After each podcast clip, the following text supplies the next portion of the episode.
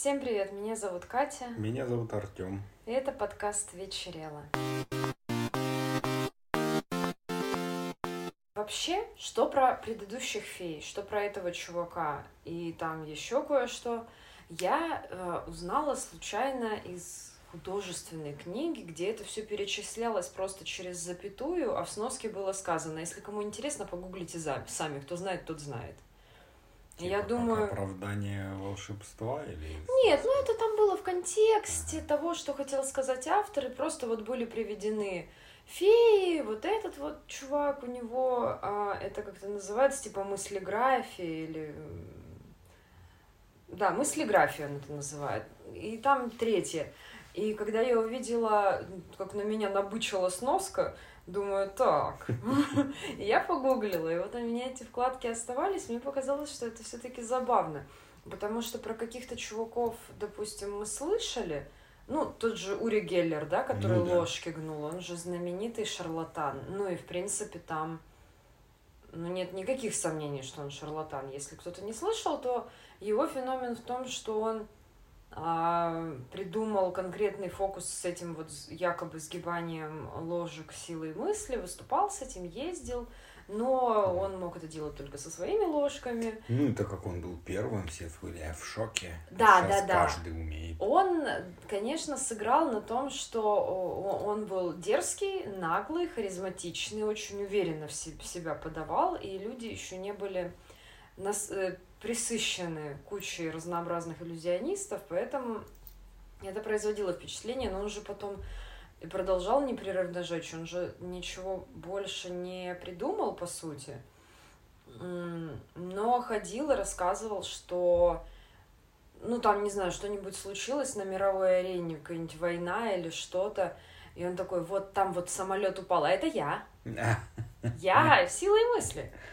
Неплохо. Не благодарите. Mm. Ну и вот ходил вот такую фигню постоянно говорил, при этом, несмотря на очевидный бред, и ну, многие смеялись над ним, его там 10 тысяч раз пытались разоблачать, но с него как с гуся вода абсолютно, он не, непрошибаемый тип, в этом смысле восхищает. Но при этом у него было много и поклонников. Так вот, сегодняшний чувак, я так вот запрягала, закреп... запрягала, всегда не знаю, как начать. Может, надо сценарий писать? Нет, не буду.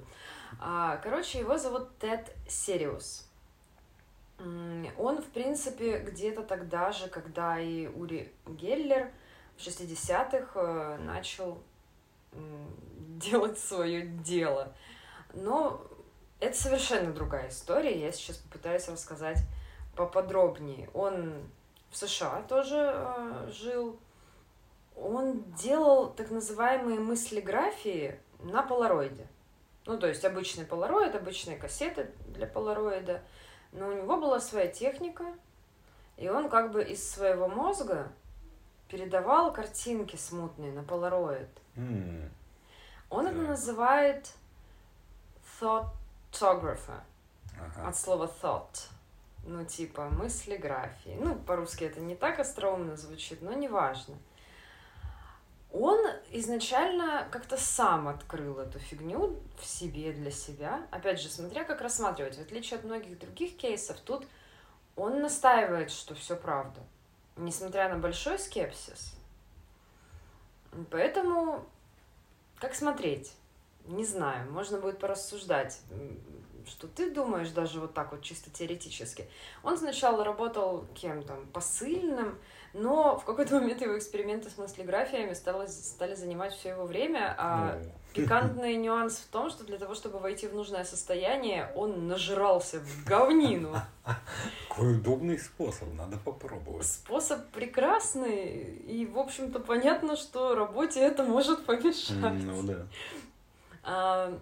Он, возможно, так и остался бы просто каким-нибудь местным чудиком, но о нем услышал, уж не знаю, каким образом это как-то, ну, возможно, можно гуглить, я не проводила прямо исследования.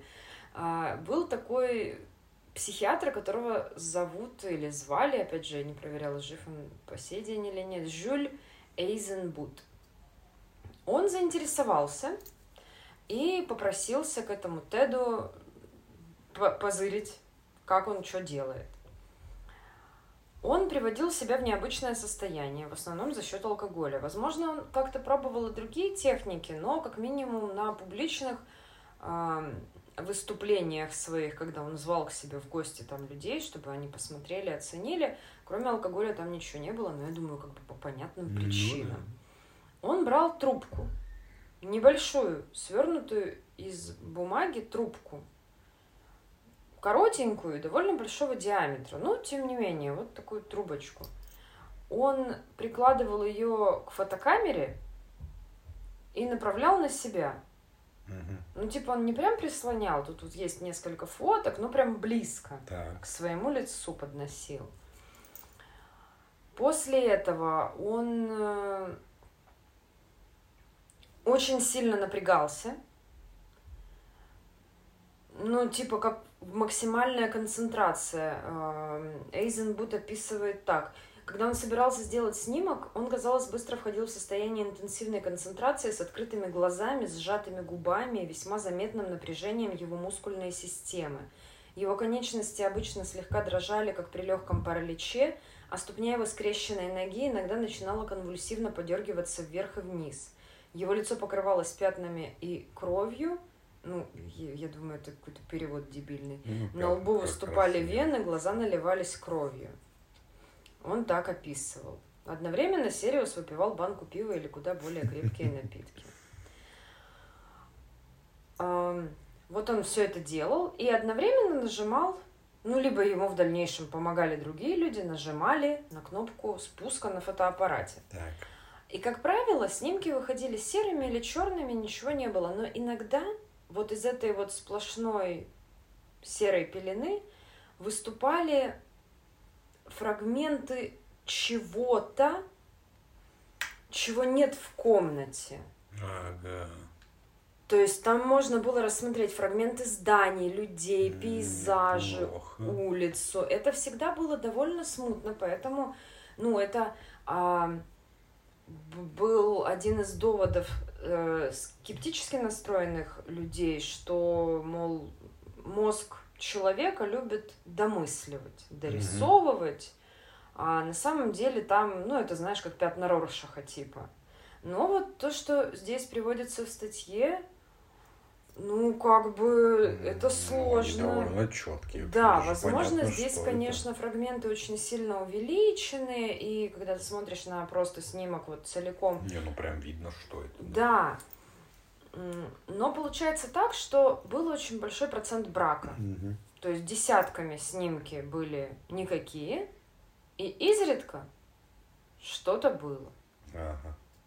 Э, Эйзенбуд написал про него книгу проводил с ним массу времени, приглашал экспертов. Они, а, по сути, из-за большого внимания к его персоне, они большую часть времени занимались тем, что пытались отмахаться от обвинений в мошенничестве. Mm. Они не очень даже изучали все, что происходит, а занимались только тем, чтобы для начала обелить имя. Ну да, да, понятно. Ему предложили как-то тем, он, он сам сказал, хотите тему предложить мне для снимка?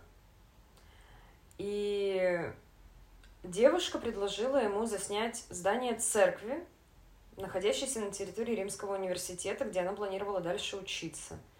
У нее с собой была папка, в которой была фотография этого здания, она показала Сириусу. И через какое-то время он смог сделать снимок, где, ну, не было прямо вот, ну, как копии той фотографии, которую она ему показывала, но было видно что-то похожее на купол ну, прям церкви. Вот тут же он делал не завтра, не послезавтра. Не, не, не, тут же через несколько минут, да. Угу. Да, то есть, ну, каковы шансы, ну как это можно провернуть ну, было бы? Ну, как бы, окей, я думаю, опытные иллюзионисты сказали бы десяток вариантов, я не, ну, критики было очень много.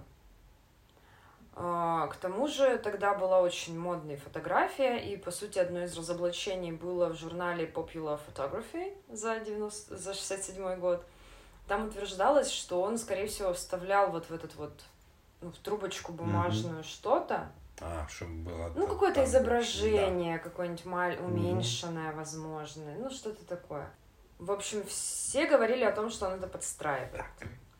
Эйзенбуд был категорически против, и он э, сказал, ну это забавно, э, Настоящим я заявляю, что если перед любым компетентным жюри научных исследователей, фотографов и фокусников любой выбранный ими человек может любым обычным способом или комбинацией способов воспроизвести в аналогичных условиях спектр явлений, созданных Тедом, я должен буду, первое, отказаться от всей дальнейшей работы с Тедом, два, скупить и публично сжечь все доступные копии мира Теда Сириуса, ну, это книга, ага. которую он написал, три, разместить мое фото в колпаке дурака на всю страницу в Popular Photography. И четыре, всю оставшуюся жизнь проводить свое свободное время, продавая людям подписку на этот удивительный журнал. Никаких временных ограничений не предусмотрено.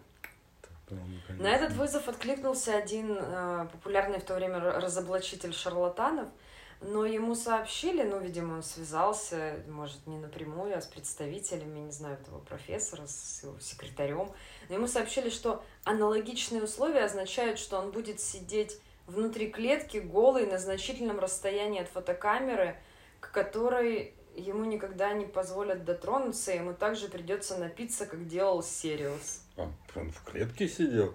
Да нет, ну это, типа просто, это просто вот так вот коротко передан их э, срач по объявлениям. Ну, как-то некрасиво. Да понятно, все это ерунда в Нью-Йорк Таймс его высмеивали. Ну, то есть это был известный чувак, тогда про него знали. Критиковали, разумеется, и профессора, что он слишком увлекся и поступает своей методологией, ну, вообще всем.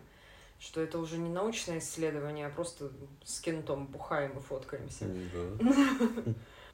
Один наблюдатель, присутствовавший на тесте Сериуса в 66 году, эм, рассказал, как присутствовал вот на этом всем, сказал, что было несколько гостей, попросили каждого, чтобы они приносили э, упаковки с пленкой для полароида. Было сделано много снимков, в основном никаких. Он быстро напился, стал неприятным, грубым, но доктор Эйзенбуд продолжал ему подавать пиво, продолжалось безумие, вечер продолжался но мыслеграфии так и не появлялась. И после пяти долгих часов сеанса, ну прикинь, это такой сюрреализм, ты пять mm, часов ну, да. находишься в комнате с чуваком, который стремительно напивается, и его... Ты сидишь и смотришь. Его такой, крючит, э, сводит в судорогах э, и так далее, и ничего не происходит. Ну, ты просто да. наблюдаешь это все. Звучит жестко, если честно. В итоге в конце почему-то подряд получилось несколько мыслеграфий. Он постоянно демонстрировал трубку эту свою, mm-hmm. ну она же тем более коротенькая, то есть на просвет видно mm-hmm. моментально. При этом э, как-то ему показалось, что в этой трубке отражается какой-то блестящий предмет, что бы это ни было. Mm-hmm. Ну, то есть... Ну, да все это вот нет никаких конкретных доказательств. Mm. Просто предположение, что ну если есть трубка, наверное, она как-то с этим связана. Ну, а и, наверное... фотоаппарат был всегда разный, какой угодно, да, или какой-то да. конкретный? Нет, вообще, ну плюс э, там же кассеты. Ну, кассеты, ладно, ну, сам фотоаппарат. Нет, разные фотоаппараты, и люди приносили. И, там, ну, нет, фотоаппараты были разные. Я так понимаю, что это вот апогей длился буквально пару лет, потом всех он перестал интересовать, и они сами перестали надоело. этим заниматься. Возможно, у него здоровье перестало позволять. Не знаю. Эм, он рассказывает о нем люди, которые с ним общались, что он думал, например, что сможет шпионить за советскими ракетными объектами для армии США. Через трубку?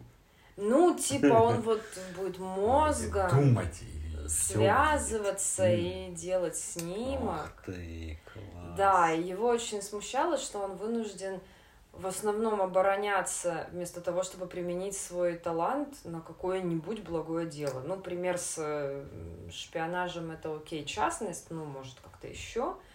В 85 году он еще давал интервью, он пришел в какое-то шоу по ТВ, и он не смог там повторить свой трюк. Его основным аргументом против всех обвинений был тот факт, что у него настолько редко получались снимки. Говорит, если бы я был шарлатаном, я бы позаботился о том, чтобы они получались гораздо ну, регулярнее, да, да. эффектнее, уж точно не вот так. Говорит, я не знаю, как это работает, но оно как-то работает. И то, что ну, люди не могут поверить, я тут не виноват. Он настаивает, что он не шарлатан. Угу. И признаться то, что он даже, да, провалился на шоу и так далее, ну, говорит скорее в его пользу. Ну да, никто ж не поймал его за руку при всех этих попытках. Да, да, это просто шоу, люди вот. предполагали, ну, они да. пытались, ну, как я тоже, когда вижу какую-нибудь неведомую фигню, я в первую очередь пытаюсь найти этому какое-то рациональное объяснение, ну, просто потому что я, в общем, довольно скептична обычно. Но вот здесь мне сложно что-то сказать, конечно, потому что эта история, как-то был такой вот всплеск, и все затихло, и вот мне кажется, у нас мало кто слышал, если Я только вот случайно не попадался, да. Я вставлю в пост, э, который сделаю в Телеграме, когда выйдет выпуск, куда вставлю несколько коллажей с его вот этими мыслеграфиями. Выглядит прикольно. Ну да. Выглядит интересно. Ну вот даже авторы статьи говорят, что ну кто знает. По сути, если это все действительно не было подстроено, то это очень интересно, ведь мир выходит совсем не такой. Ну, видишь как, а многие же... Привыкли. Может, это многие могут и делать такое, но никто не пробовал. Ты вот пробовал? Нет. Может, mm. и у тебя бы получилось. Ой, это помнишь, как говорили, что после вакцинации от коронавируса будешь, ну, место, куда тебе делали вакцину, будет примагничивать да, монеты. Да, да, да, да, да. И, а, да, оно примагничивает монеты, но фишка в том, что любая рука примагничивает. Я просто никогда до этого не пробовала это делать. И можешь ложки держать теперь, если Ну, ложки вряд ли. Но я не пробовала. А вот можно и попробовать утюги класть там. Ну, Все, у нас есть план на вечер. Отлично. А я сразу вспомнил, только ты начала про полароиды и вот эти вот штуки на фотографиях, серия да. секретных материалов. Так. Не помнишь такое? Да, господи, нет, конечно. Я Был там какой-то чувак, ага. который с помощью полароида близко к глазу прислонял человека или колбу, фотографировал и видел там какие-то, по его мнению, признак того, я вот не помню, что там, ну, короче, плохой человек, то ли это не человек вообще он считает, А-а-а. то ли а. что-то еще, и он их убивал. Mm.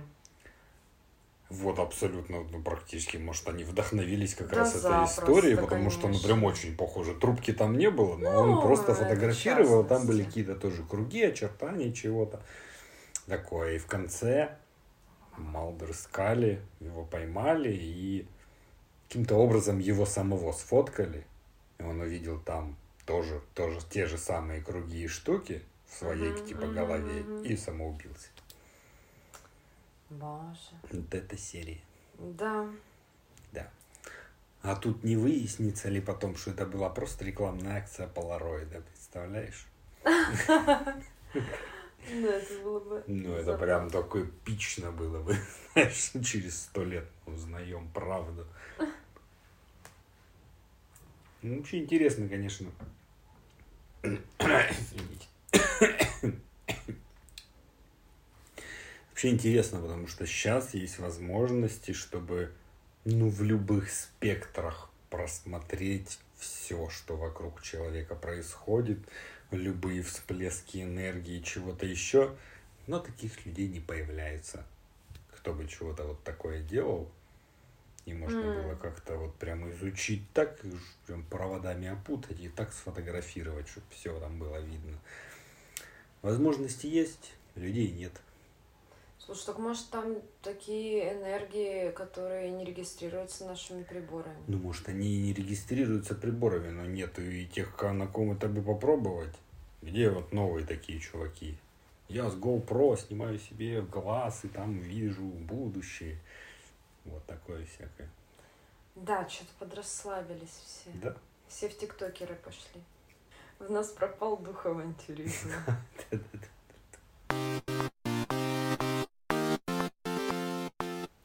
который мы будем обсуждать, я, кстати, сделала в телеграм-канале опрос и выяснила, что значительно больше половины, две трети наших читателей смотрят фильмы после анонса. Ну, может, не все. Ну, это но... правильный выбор. Нет, это добровольный выбор. Мне просто было любопытно. Может, кому-то вообще даже без разницы достаточно послушать, как мы будем о нем говорить, а, и все. То есть тут я, в общем-то, я, я без какой-то предвзятости. Мне было любопытно статистику узнать, и вот она такова. Так вот, фильм, который мы будем обсуждать, называется «Неоновый демон» 2016 года. И это, конечно, очень странно, потому что когда он только вышел, я помню, он и в кино шел, у меня многие там знакомые ходили, он же взял тоже в Каннах э, ветку. Господи, он победитель лучший композитор в номинации, а был еще номинирован Квир пальмовая ветвь за освещение ЛГБТ-темы в кино. Ну, там, да, прослеживается чуть-чуть. Это понятно, но я вот впервые узнала, что есть и такая номинация, Ой, прямо да как отдельная. Не-не-не, ну, ну, я, я ж не в том смысле, что это плохо, вот узнала. Угу. Я помню, что тогда все до единого отзывы, которые я слышала от своих живых, реальных знакомых, от людей в интернете, что типа очень красиво снято, но очень жестко, прям такое, что не факт, что ты будешь готова смотреть. Я ну, максимально запомнила эту мысль. Да, я тоже помню эти Что разговоры. типа будет, ну там жесть, ну мол немного, ну там пара сцен вообще. И я поэтому думаю, так. так. Мы как-то и не брались поэтому за него. Да, потому что, ну блин, если что-то сильно триггерное, я могу очень впечатлиться, я берегу нервы, я уже не так молода. Ну вот, короче, да, я думаю, очевидно, что у меня ожидания реальность сейчас звучат в интонации, потому что как бы я ожидала чего угодно, если честно, но меня ничего не затриггерило, вот, спойлер. Я потом, когда будем обсуждать а, предметнее, поделюсь, что, я предполагаю, они вкладывали в свои предупреждения – ну, это примерно как про фильм «Дом, который построил Джек». А, не, ну он там прям... Ну, он пожестче, я не спорю. Но я просто Поспорить. помню, насколько это было занятно, что некоторые мои знакомые прям конкретно предметно меня отговаривали, ты не смотри его. Ты типа не справишься там с темкой одной. И фишка в том, что именно та темка из дома, которую построил Джек, про которую меня предупреждали, меня ни на секунду не зацепила. Это вот к вопросу о том, как слушать советы. Нет, спасибо всем, кто был ко мне неравнодушен, это очень мило. Но насколько, видишь, сложно попасть и понять, как психика ну, человека да. что ну, воспримет. Мы же еще натренированные, мы все посмотрели. Честно Возможно, говоря, для человека, да. который не очень знаком с ужасами, триллерами. Авторским кино, которое пытается сожрать тебе мозг. Да, ну, возможно, да. Покажи а. это какому-нибудь человеку там из 16 века. Вот он Не, ну если человек из 16 века на меня посмотрит, он тоже напряжется, поэтому тут как бы... Да, как и ты на него. Будем стоять напряженные и молчать, выпучив глаза. Так, если без спойлеров. Фильм снял режиссер, которого зовут эм, Николас Виндин Крефн. Он же снял «Драйв». Да. Ну вот, он, он не только, но это вот самый знаменитый, очень классный фильм. Я его недавно пересматривала, кстати, летом. Э, супер. «Неоновый демон» опять же, когда я решила, что, ну, мы, мы с тобой, когда решили, что посмотрим его, я тогда стала смотреть и листать какие-то фанфакты о нем, ну вот просто, знаешь, на кинопоиске. И пробежала глазами э, спойлеры этих самых, я имею в виду надкатную часть, наоборот, это не спойлеры же, да, вот то, что над катом, э, рецензии. Да, да. И там было много рецензий, которые говорят, да это вообще не фильм, это вообще не фильм, это просто затянувшийся клип. И, ну, я согласна, что эстетика есть, но это сюжетный фильм. Ну да, он довольно четкий. В нем есть диалоги, персонажи, их развитие, сюжет, события, перипетии. Поэтому, короче, не знаю. Ничего не имею против специалистов по кино, но я не согласна. Ладно, сюжет. Девушка совсем юная, сирота, я так понимаю. Да. А, ну, там как-то она так упомянула, уж не знаю, может, врет. Ну, короче, одинокая девушка, сколько ей, 16, она э, хочет стать моделью. Великой моделью.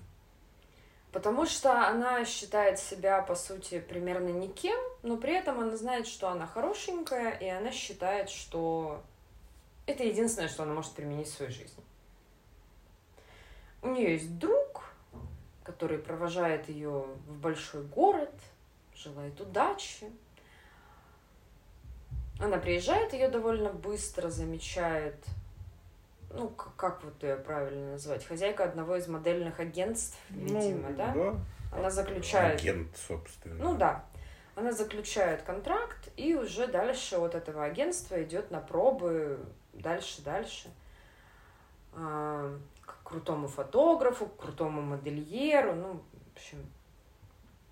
Она всем очень нравится, она прям такой луч света в темном царстве, рядом с прожженными накокаиненными моделями. Ну, опять же, это нам не показывает конкретно, но это очень мелкими штрихами обрисовывают такой мир модельного бизнеса, не вдаваясь в детали, но понятно, она очень выделяется на их фоне, всем она очень нравится, очень много музыки, очень много э, стоп-кадров, очень много крупных планов, действительно похоже на что-то среднее между даже не знаю, анимированной съемкой для глянцевого журнала и клипом для какой-нибудь ambient песни цветовые пятна. Ну и пятна построения, в принципе, сцены. Да, да, очень. Конкретных. Или симметрия, или рамочные конструкции. Ну вот прям такая композиция, как для фото в журнале конкретно. То есть не кинематографичная композиция, вот, ну, совсем по-другому воспринимается. Ну и дальше вот у нее происходят всякие разные события. При этом событий очень много. И вот даже не знаю, за что их хвататься, если честно, потому что, несмотря на то, что очень много долгих и медленных сцен, которые мы там по пять минут разглядываем что-то, событий при этом дофига и ну, больше. Да. И они в основном, ну, на 90% они символичные. Там мало буквальных сцен, где вот просто, если тебе что-то показывают, то это то, что ты видишь. Как правило, это какие-то знаки, символы, шифры. Ну, я это так восприняла, потому что сложно буквально воспринять сцены, о которых мы поговорим в части со спойлерами. Тебе он понравился? Да, мне понравился. Потому что у них получилось сделать прям что-то такое цельное ну, не перегруженная какой-то такой дикой задумкой или чем-то еще. И он очень красивый, ну прям. Да, смотреть его прикольно. Смотреть очень классный такой какой-нибудь кадр, там стоп-кадр получился у них, такой, вот это да.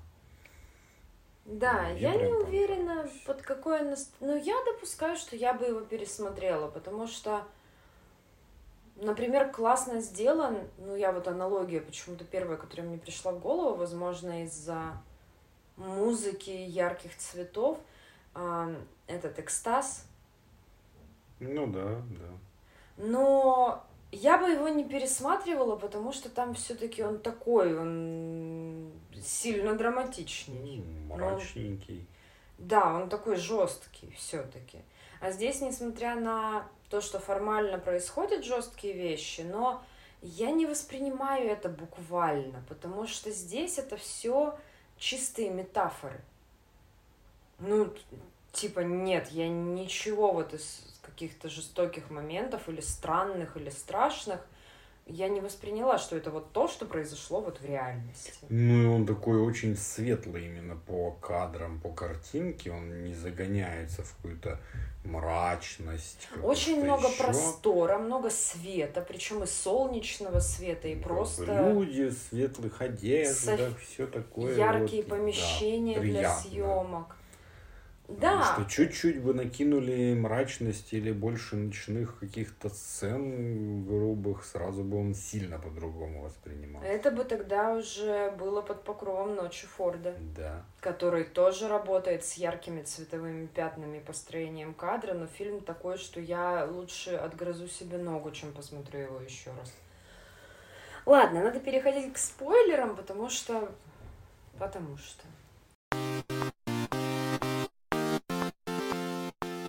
Давай, наверное, не знаю, не будем пытаться, ну или если ты хочешь, попытаться проследить весь сюжет от и до, но это... Да, особо смысла нет, потому что он такой как будто на главы поделен.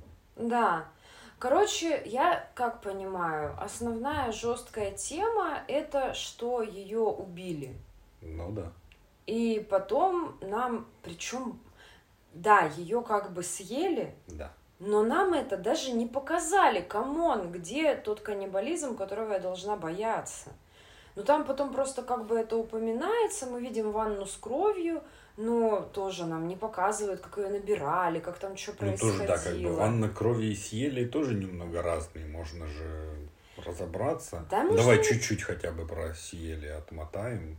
Да. А то получается как бы такого все закончили. Ну, она, получается, начинает участвовать в съемках, на нее очень косо смотрят все модели поопытнее, потому ну да, что... то есть как бы ты говорил, что она всем нравится, но она нравится именно хозяевам показов, фотомоделей, фотостудии, фотографам. фотографам. А именно вот всем другим моделям она сильно не нравится. Естественно, она же конкурентка, плюс она совсем юная, а они-то все там что, годик, два, три, ты в тираж выходишь, и они уже все тоже только и обсуждают друг с другом, что уже подпротухать все начали. А да, а тут... как все делают операции без конца, что-то все время правят себе. Да. Все это. И вокруг нее накапливается вот это вот напряжение, Плюс вот про ЛГБТ-тему это она понравилась э, гримерше. Да. Причем, если в самом начале гримерша была единственным человеком, который как-то очень по-теплому, по-доброму, по-нормальному к ней отнеслась, потому что в основном там вокруг ходят вот эти вот изможденные с высокомерными лицами другие модели и всякие знаменитые припизнутые фотографы, а вот она единственная как-то увидела, что девочка глазками хлоп-хлоп, и вот нормально с ней пообщалась, помогла ей, то все. И когда у нее случился там кризис, это вообще отдельная тема, она ей предложила пожить у себя в квартире. Ну, да. потому что она приехала из какой-то глубинки, денег нет, ничего нет, она живет там в каком-то мотеле в обшарпанном. И вот э, она ей предложила но оказалось, что гримерша лесбиянка, и она начинает довольно агрессивно приставать к нашей главной героине, та сопротивляется, в итоге у них там небольшая потасовка, и как бы вот такой неловкий момент. Потом же вот это тоже довольно стрёмная сцена, которую я тоже не воспринимаю буквально, о том, как гримерша, она подрабатывает а, помимо модных показов, еще и в морге она гримирует усопших. И там показывают, как на столе лежит другая модель, которая... Подруга ее. Да. Которая тоже одна из тех, кому дорогу перешла новая звезда. Ей отказали там в съемках, выбрав свежее мясо. И вот она лежит на столе, ну как бы вскрытая, с зашитой грудью, животом. И гримерша совершает с ней действия сексуального характера. Но фишка в том, что через 15 минут эта модель уже снова живая и снова тусуется. Ну, то есть, да, это триггерная тема для очень тонких натур, Ну, если попытаться ну, представить, ну, что бы, это да. по-настоящему, но но это все равно сделано даже так, как-то очень эстетично, и с музыкой, и со всем, и как бы, ну, не знаю. Меня это не покоровило, потому что там никаким образом не смаковалось ничего неприятного. Просто это вот скорее, что, опять же, продолжая аналогию, что это главная героиня, которую играла Эль Фаннинг, она единственная живая среди этих ходячих трупов. Ну да. То есть здесь вот больше вот в такие метафоры довольно ну, так, очевидные. В принципе-то, в общем-то, это все можно свести. Ну давай дальше тогда вот по, по сюжету. Ну, Собственно, и... она отказала этой женщине в, в любви и ласке, да. да. И, ну, или тут же, или очень скоро приходят еще две подружки. Но модели. там еще как-то, видишь, получилось, что она на тот момент, когда отказала, еще была олененком. А потом с ней происходит внезапный какой-то твист. А у нее не, не внезапный, он у нее проскакивал все время. Просто на какие-то мгновения она такая менялась в лице и такая, Хо-хо, я дьявол, я все сделала как надо, или как-то это так выглядело. Ну, короче, да, типа поймала звезду. С одной стороны, вроде как у нее в базовой настройке есть вот эта девочка из провинциального города с невинными глазами. С другой стороны, она же, в принципе, и хотела стать суперпопулярной звездой, всех затмить. Да, ну, есть... там тоже были моменты как раз именно такого самолюбования. То есть она такая вроде ничего не понимает, такая ми-пи-пи.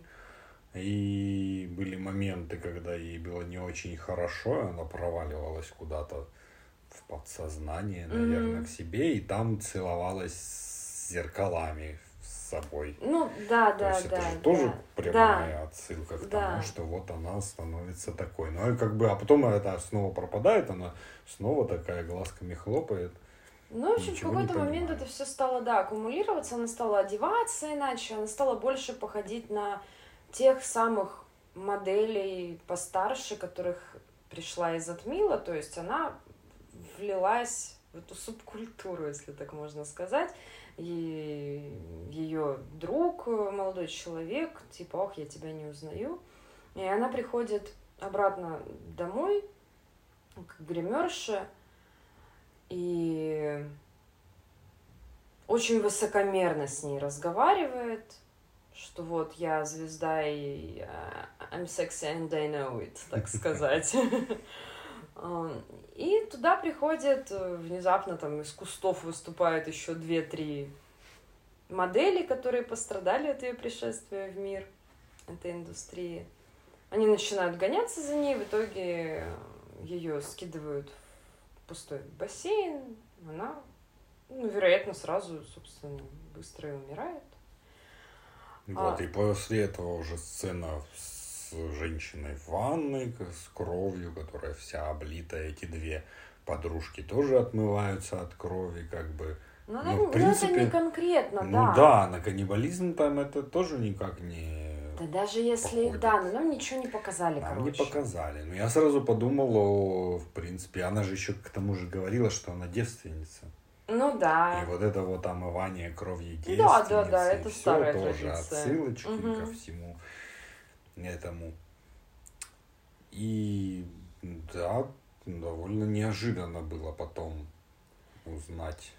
Да, потому что мы узнали именно из уст самих персонажей о том, что главную героиню именно съели, когда на съемке а, внезапно, вот как будто бы эти модели, которые раньше ревновали к ней, внезапно как будто бы их заново замечают, и фотограф такой, о боже, что это за дивное создание, пойдем. И они все на коне, их снимают в очень пафосные, красивые там съемки для журнала. И внезапно одной становится нехорошо. Ну, первая мысль, что там, ну, на жаре, там еще что-то. Они же все в кучу каких-то странных тряпок, пластиков, каких-то штуках. То есть я просто подумала, ну что, они же там едят один сельдерей, конечно, плохо станет. Она убегает, э, вторая чуть-чуть ждет и идет за ней в уборную, А, та сидит, ей хреново, и показывает, что она выблевала глазное яблоко. Да. Ну, прям такое целое, круглое, красивое. Ну и вот, типа, они между собой обсуждают, что вот, я так не могу, зачем я ее ела. Ну, это тоже такая метафора, что они, ну, съесть сердце врага, чтобы забрать его ну, силу, да. все дела. И получилось. И получилось. И в итоге а, это, которая, которую тошнило, это можно воспринять как то, что слабовато оказалось, не потянуло да, да. вот эту мощь, ей плохо, и она вскрывает себе живот. Опять же, это так звучит. Это не было показано со смаком.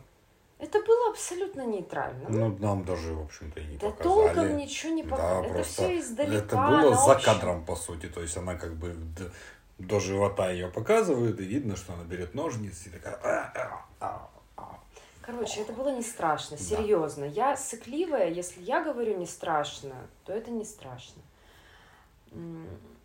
И пока на шум там и какие-то звуки начинают сходиться другие люди, вторая наша героиня, собственно, та, которая лежала на прозекторском столе, а теперь-то восстала чудным образом, быстро поднимает глазное яблоко и съедает.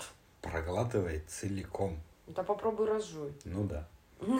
Ну и вот именно она была самой жестокой, когда они гонялись.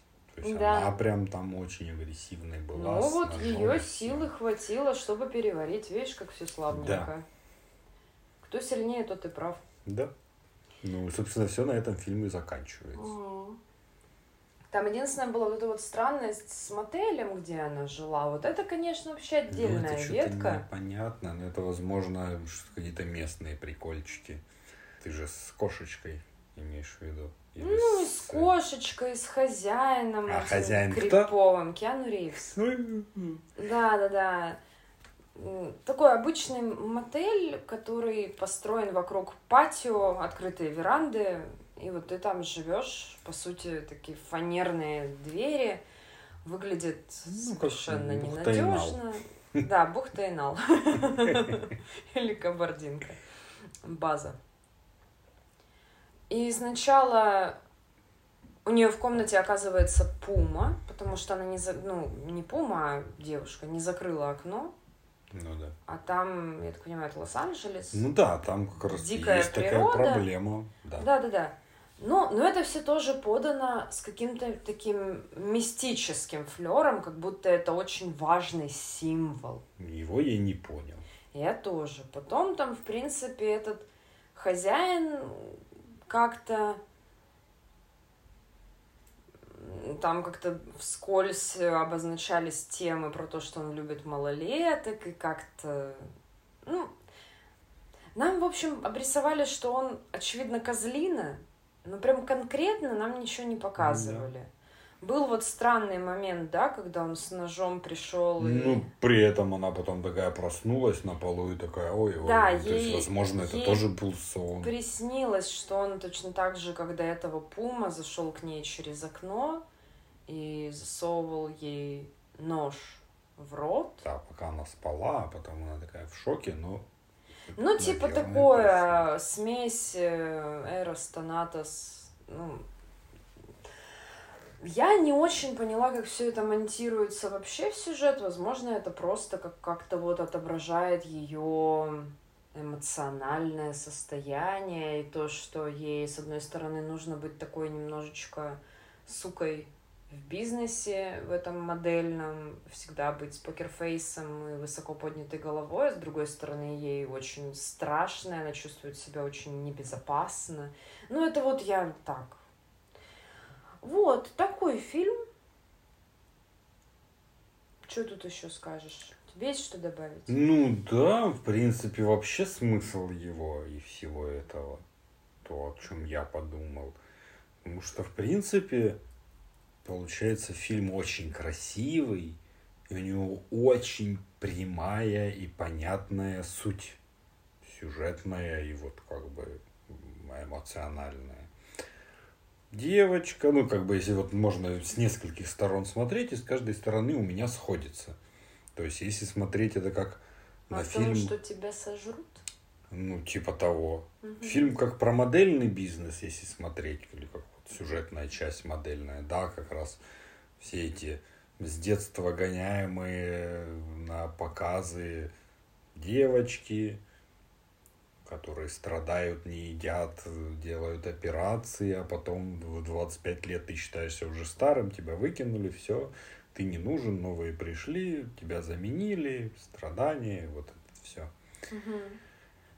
Понятно. Про то, вот другая сторона, про то, что большой город тебя съедает. Ты приезжаешь в большой город, такой весь одухотворенный, волшебный, красивый, молодой. Тебя все любят, любят. Но по сути, как бы он тебя съедает в кавычках, но нам как бы это показывают в буквальном смысле. И, ну, вот ту часть, которую я как-то не очень смог докрутить, ну, вот какая-то смесь получилась, вот куда меня как раз Киану Ривз входит, угу. по поводу того, что есть вот этот красивый модельный бизнес, яхты и лимузины, богатство, ты в золоте весь, там была сцена, где ее золотом обмазывают. Угу. Вот это вот тот мир. А есть реальный мир, просто жизнь, где ты живешь в фанерном доме. Обоями. Вот это вот настоящее. У тебя злой Киана Ривз, злой mm. отец, злой муж, там злой кто угодно, угодно просто. Он олицетворение вот просто вот народа злого, озлобленного, который может тебя в любой момент прибить, пристукнуть, и ничего ему не будет. Вот такое противопоставление обычной жизни с этой вот наносной красивой, которая, ну, по факту ее же не существует. Ты вроде такой ходишь в костюмчиках, все такое. Ну, для нее-то тем более не существует, потому что если бы она была по-настоящему богатой и просто этим всем владела, это одно, она что только ну, примеряет да, для фоточек, да, и тут можно, конечно, заиграться. Да, ну и про вот это вот съели ее, ну, как бы, если сначала нам показывают довольно четко и как вот есть, мы видим – Потом начинаются вот эти непонятные сцены, то сон, то не сон, вот эта девочка мертвая угу. в морге. Как бы не со стыковки получается. И все это в конце приходит к этому каннибализму. Ну, я не считаю, что ее съели по факту. То есть да, они как бы изобразили в фильме то, что ну, как бы, та девочка, которая была, ее больше не существует, она тоже стала такой же мразью, ее посвятили в общество, она теперь тоже такая, а кто-то благодаря этому смог получить какие-то части ее силы, знаешь, вот это вот. Ну, да, потому что она перестала представлять из себя ту самую уникальную ценность, какой была, пока была собой. Да. А тот, кто смог как бы это сделать специально, вдохновился, стал выглядеть бодрее, лучше, с огоньком в глазах. Наконец-то вот встал вот с прозекторского стола да, и радостно и пошел. Вот, поэтому, ну, мне понравилось, что он довольно простой, по сути. Ну, как да. бы он простой Символов и благодаря... дофига, но они довольно такие немногослойные, очень да, однозначные, если бы пиксели. они, опять-таки, если бы они здесь тоже попытались что-то накрутить, намудрить, да бы абсолютно не смотрелось. Уже бы пропало весь шарм от картинки, потому что ты бы сидел и... Да ты бы отвлекался просто... на свою озадаченность непрерывно. Да, потому что, ну, многие понимают, а многие зря не понимают, что очень сложно воплотить идею в фильме. Любую Если... идею вообще воплотить сложно, хоть каким нахрен образом. Да, поэтому они взяли максимально простое и понятное но ну, сделали это очень красиво и прямо да. очень классно. И получилось, ты можешь посмотреть на это с разных сторон. По сути, можно примерить это на любую работу, не на модельный бизнес, на все что угодно, на любой приезд тебя из глубинки в большой город. Ну, то есть практически любой человек может это примерить на себя или на каких-то своих друзей, родственников ну, да, да. и стать ближе к этому всему. Поэтому мне очень понравилось. Моя тема сегодняшняя про конец света. Ой, они все обещают. Да, я еще какое-то время назад говорил про кометы и астероиды, которые да, да, да, нам угрожают. И они были всегда их неисчислимое количество. Угу. Они все угрожают нам в любой момент. Поэтому я как бы отбросил все эти космические темы и окунулся в историю предсказаний концов света. Как выяснилось, их тоже огромное количество было. Просто невозможно. На каждый год практически было предсказание кем-либо сделанное. Ну, я выбрал такие более приятные, интересные. Какой ты хитренький. Да, потому что там, ну, просто люди видели в небе хвост кометы в, там, в 11 веке. Такие, о, все, конец света, сжигаем себя и, и все. И побежали. Вот такого. Ну, а это как наши эти, да, староверы, которые чуть что не так, все, все пошли в избу и сожгли да, себя. Да, очень удобно. Манька тащи детей. Да. Ну и как выяснилось, в основном все завязано на религию. Потому что если это не комета, то религия. И, как выяснилось, про какие-то предсказания конца света до порождения Христа сложно найти и понять, потому что там как-то у них совсем по-другому было. Потому что потом начали связывать конец света с пришествием Христа. Потому что мы этого. все... Ну, потому что когда появился Новый Завет, он, собственно, и базировался на том, что покайтесь, ибо грядет, и все ожидали, что грядет со дня на день. Ну, Никто грядет, не мог предположить, грядет, что еще несколько грядет, тысячелетий мы А почему раньше-то про это не было? Просто они не думали, что так может быть, что боги не разозлятся, не уничтожат нас всех через год. А, если судить по литературе античной, то там все это в основном рассматривалось как воля богов для каждого отдельного человека. То есть, если смотреть, вот как в литературе это описано, то там конкретно Афина Паллада чуть ли не к каждому лично приходила и руководила ну судьбой. Да, и получается, общих концов света не было предсказано. А мне этого. кажется, люди так не мыслили, они вот, вот не соединялись. Было, да. да, да, они как-то больше ну, про себя лично, максимум про свое государство. Это и то Рим только придумал, что государство надо любить. Да. А до этого они как-то помельче города. Ну да, ну и по сути, да, особо кто-то не жил, планируя, что вот через сто лет конец света. Каждый думал, что если я что-то сейчас плохое сделаю, Перун меня молнией ударит, и я умру. Ну, по сути, вот так. Типа того, да. Это все было как-то более напрямую, более личностно, без кучи кодексов. То есть, да. ну, вообще другая система. А христианство, да, совершило прорыв, во-первых, объединив кучу совершенно разных людей из да. разных стран. А во-вторых, задав вот эту вот роскошную планку, что мы на утро умрем. Вот это, конечно, да, они да. роскошно придумали. И вот первые ожидания конца света это 66-70 год нашей эры. Понятное дело. Как да. раз те, кто как бы родился при Христе, видел и его. И максимально опылился свежим Очень сильно опылился, видел угу. все эти его страдания. Это... Ну, либо как минимум слушал апостолов и... Да, то есть это вот, вот, вот было. И как раз они вот доживали. И почему-то решили, что вот конец света сейчас будет. Ну, давайте, же обещал. Давайте дадим последний бой римлянам все соберемся, они пошли драться Мальчишки. до конца. Все, последний бой прошел, а конец света не наступил. Кто выиграл-то? Кто выиграл? Римляне, конечно. Да, римлян только потом, да. позже.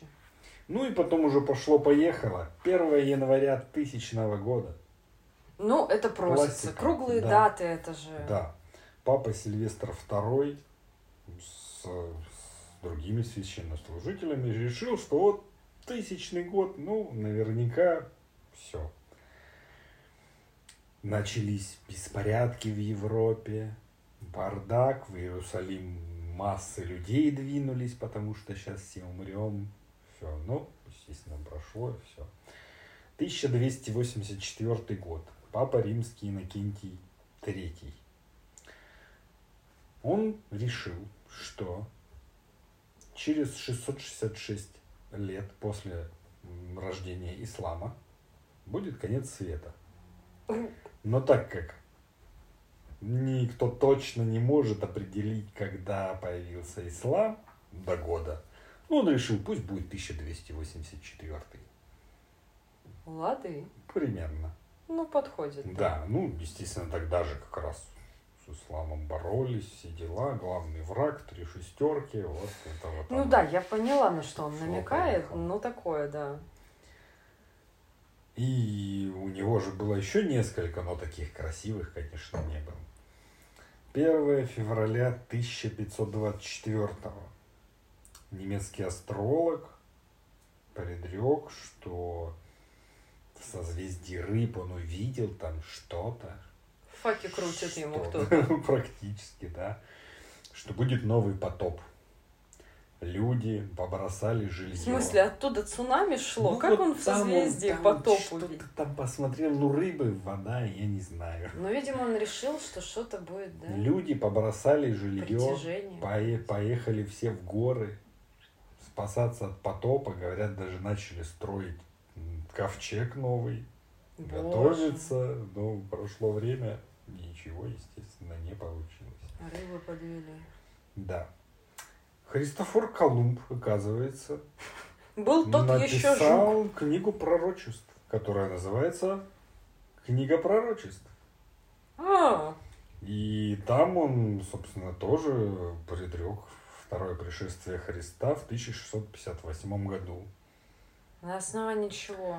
Он вообще как, как обосновывал свои пророчества? Никак. Ну, он же потом тоже, говорят, поехал крышечкой много этому, когда был более-менее молодой, он там плавал, открывал все дела, но потом что-то пошло не так, и как бы он уже еще сильнее ударился в религию. Ну, тогда все были сильно ударены в религию, но некоторые прям очень сильно. Не, ну, не до потеряшь сознания. Да. И предрек, там у него были разные штуки в этой книге, там, что Эдемский сад должны найти перед концом света, и угу. придет последний А там все еще змей сидит и яблоками может торгует. Быть, все может быть. В общем, у него там книга интересная, я думаю, можно почитать. 1666 год. Ну, понятно. Дата да. красивая, но, ко всему прочему, тогда бушевала чума. А, ну. Лондон, там одна пятая Лондона погибла по всей Европе, смерть, все. Угу. Начался Великий Лондонский пожар, который уничтожил там почти весь город. То есть люди уже ну, понимали, что это ну, воспринимается, вот, все, да, не апокалипсиса, угу, все, угу. пожар все дела. Как мы понимаем, нет. 1914 год. Основатель свидетель и свидетелей Иеговы предсказал, что будет второе пришествие Христа. Вот тогда вот. Они собрались, ждали, когда он будет, вот, целый год, все дела. Так С караваем, я надеюсь. Да. После смерти его, его последователи еще семь раз предсказывали, но тоже не вышло. Никак. Да. Как бы там дальше, ну, естественно, было много, мы жду этими датами, потому что тут у нас уже 1998 год. США Хонг Мин Чен основал новый культ, который включил в себя даосизм, буддизм, э, учение о трех душах и веру в НЛО. И он считал, что 31 марта 98 года в 10 часов утра Иисус прилетит, собственно, на летающей тарелке, тарелке да, а. к нам, и, собственно, вот это и будет конец света, Армагеддон, с тарелки. Ага. Чудо не произошло, и он сказал своим ученикам, последователям, чтобы его распяли, но они не стали. Да что за неудачник?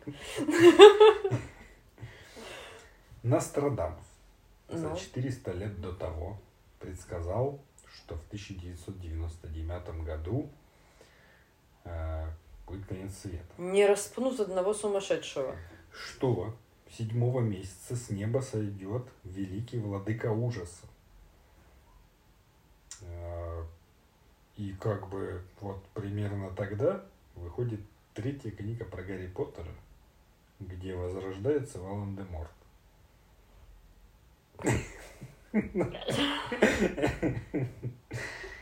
Подлинный владыка ужаса, вроде же было такое звучало. Ну, это серьезный козырь. Да, да. Поэтому как бы интересные у них там были.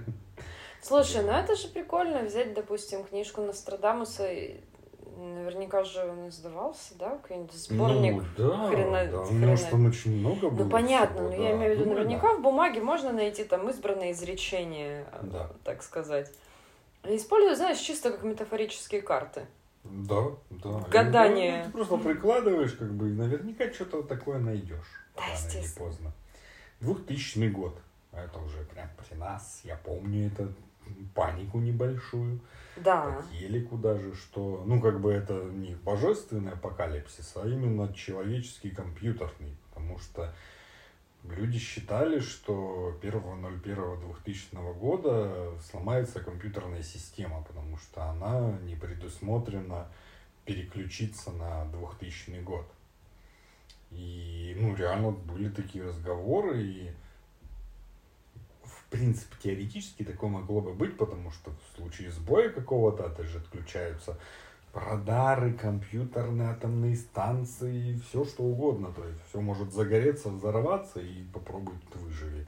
Плотины прорвутся, затопит, потоп, в общем, все. Но, как мы знаем, программисты были достаточно умны и заранее все внесли, все любые изменения всевозможные, и все смогли спасти. Ура! Программисты молодцы. Да. Так, 2011 год. Гарольд Кемпинг посчитал, что ровно за 7 тысяч лет до этой, этого года был потоп. И ну, Откуда бы, у него такой калькулятор? Каждые точно? 7 тысяч лет, возможно, у нас должен быть потоп. И он посчитал, что вот снова будет потоп. И у него тоже нашлись последователи в 2011 году, то тоже пошли в гору и тоже начали строить ковчег.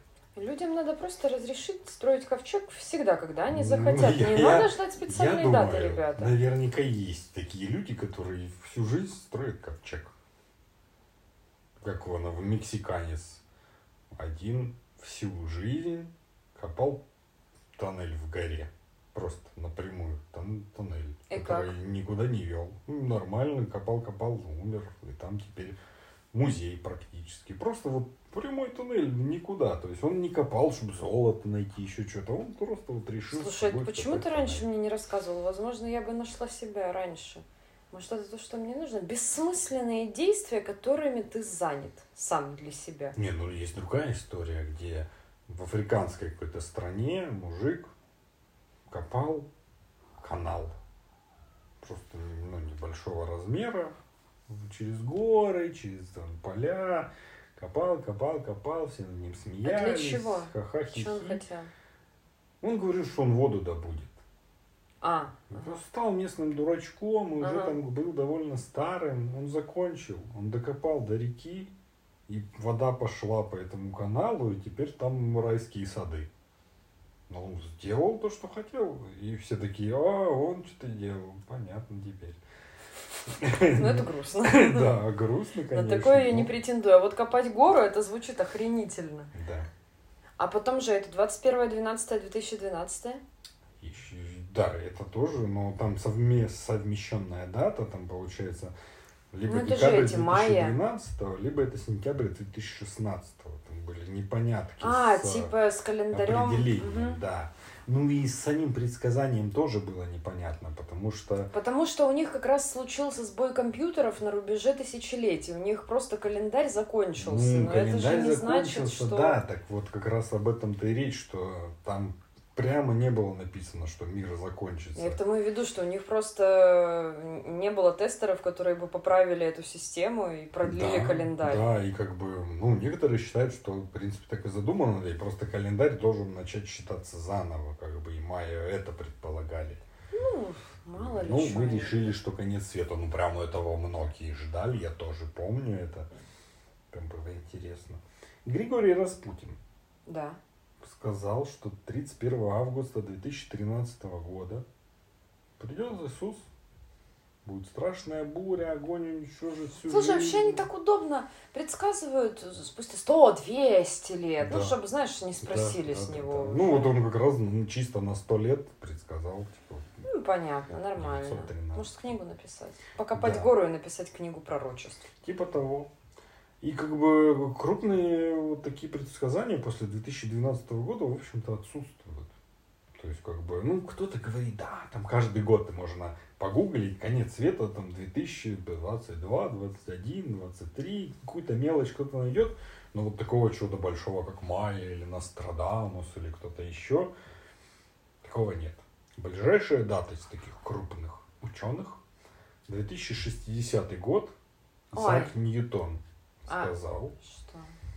что по библейской книге Даниила придет конец света. Рассчитал он там все это. Угу. Вот. Но, как бы, там на каждые 50-100 лет есть предсказания у нас. Кто-то про комету, кто-то про что-то еще. Все это мелочь. Потому что... Так. Через 22 миллиона лет что-то у нас произойдет. Это твое первое пророчество мне Это записывать? Первое и последнее пророчество. Что-то произойдет через 22 миллиона лет, а ты амбициозен. Вселенная после большого взрыва у нас расширяется. Да. А, и она типа теоретически должна перестать расширяться? Нет, она не перестанет расширяться. А что? Она расширяется, как бы, вот я не очень понимаю, как бы, суть. То есть она как бы расширяется, и мы часть Вселенной тоже как бы должны расширяться. Да.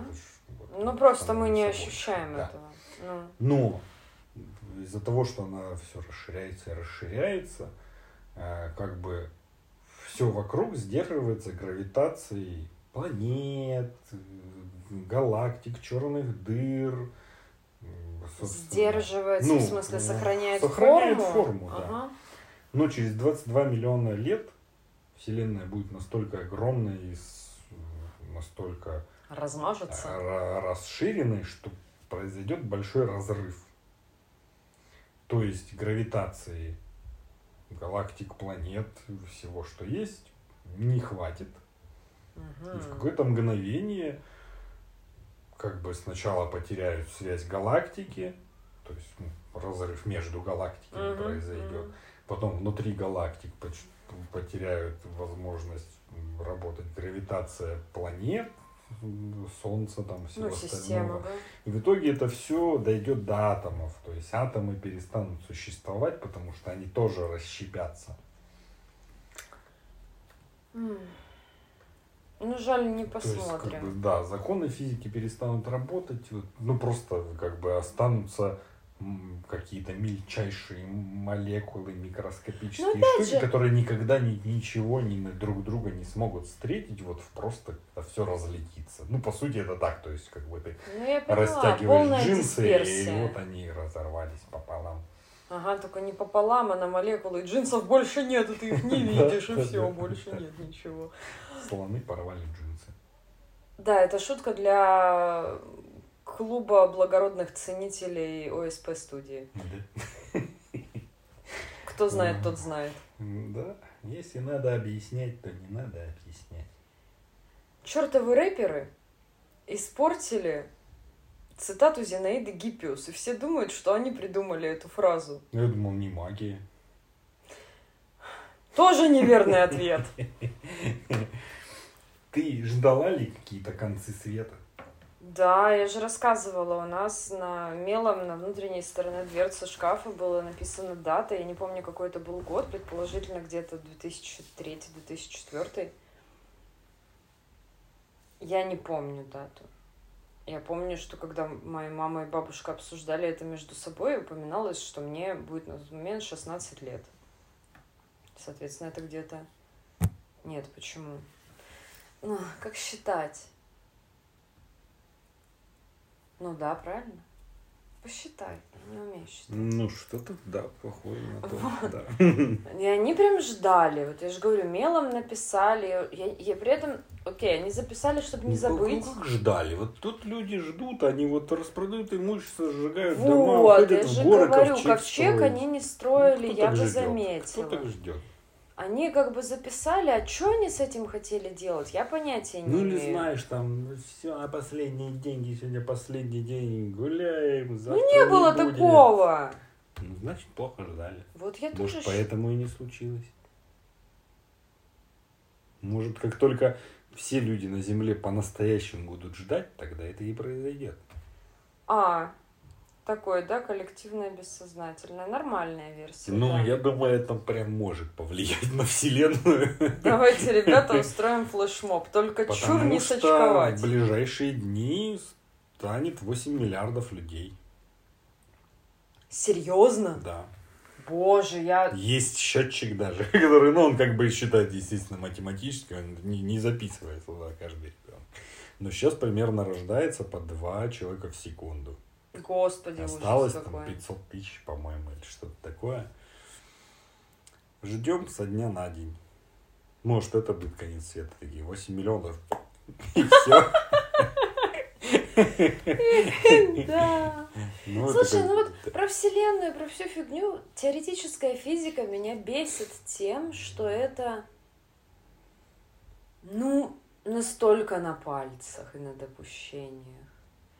Потому что за эти сколько-то там миллионов лет вполне вероятно успеют открыть еще кучу всего о свойствах Вселенной. Ну, откроют и все, а и материи... все равно она порвется, понимаешь? Так не факт. Да не факт, конечно. Потому что они рассуждают о том, что она может, скажем, это порваться, да.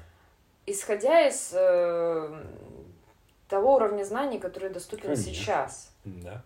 А... Раньше считали, что он слоны могут опрокинуться, и черепахи упадут, и все. Не, ну я не настолько, но как Ну, по сути, нас... это практически то же самое. То есть мы как бы верим в то, точно так же, как раньше люди верили в слонов, в черепах, и земля плоская, и диск, который может упасть. Ну что, ну в широком смысле да. Ну, короче, я надеюсь, что не, не то, чтобы меня очень сильно беспокоило, что Вселенная разорвется через сколько-то миллионов лет, разве что из общегуманистических соображений. Но мне кажется, человечество столько не протянет в любом случае. А, но, возможно, они просто откроют какие-то еще частицы материи, это все ну, изменит всю физику, да. и, соответственно, уже больше ну, др- другое будет высчитываться. Да, ну это видишь, это раз видишь, конец света, это вот глобальное, смерть всего. А как бы остальные концы света, это вот конец человечеству и вот всякое такое. А это может быть когда угодно. Может быть такая болезнь, которая скосит просто все население. Может быть, комета будет пролетать, и не то, что она прям ударится, еще что-то, он просто своей ну, гравитацией сместит. сместит полюса, что-нибудь закрутит, и мы там отлетим на э, несколько сотен тысяч километров от Солнца, и все, в, в один день замерзнем просто, потому что или Земля перестанет вращаться. Угу. Это же была такая тема, да, это модель что было бы, если бы Земля не вращалась, как Луна не вращается вокруг, Солнца, если бы она всегда одной стороной была. Ну, естественно, она с той стороны промерзла, а потом эта промерзлость бы в основном зашла бы и на обогреваемую часть Земли. И там бы остался небольшой пятачок просто без льда, и как бы, ну, кто-то, возможно, там бы смог жить.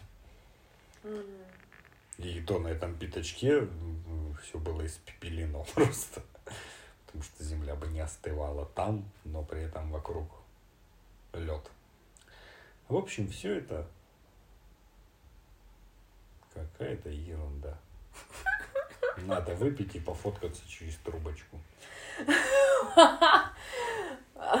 Жаль, что с полароидами напряженка. Вернее, с полароидами напряженки нет, а вот кассеты ты хрен достанешь уже. Ну да, да. Я а имею в виду прямо новые, аутентичные Вот эти новые, они уже так не работают, они цифровые уже. Вот у нас есть фотоаппарат, который по принципу полароида выпускает Нет, он механический. Он, он легкий такой. Мне кажется, у него тоже по, по ну этому вот, же принципу. Мне кажется, это тогда должно Он чисто работать. свет запускает и все. Да. Ладно, если там была какая-то цифровая штука. Нет, нет, у меня ощущение, Зеркало. что он как вот это вот ломограф. Ну, по сути, по Слушай, ну, качество изображения если, тоже выглядит Если так, прямо очень такой. надо, есть масса инструкций, как из коробка спичек сделать фотоаппарат. Ну, да, да. Не, ну так, так сейчас полароиды тоже можно купить. Ну, в смысле, их делают такого же типа, вот это раскрывается там челюсти и все такое. Можно. Угу. Но мне кажется, такой тоже подойдет. Поэтому скручиваем трубочку. Покупаем ящик пива. Да, надо Встретимся через неделю. Определить дозу. опытным путем. Да. Прикинь, получится. А там дата конца света. Да? Вот тут я бы облезла, да. да. Ладно, на этой веселой, потенциально пивной ноте мы... Жизнеутверждающей. Да, примерно так. Попрощаемся с вами. Спасибо большое, что составили нам компанию, или мы вам, не знаю. Это была Катя. И Артем. Всем пока. Пока.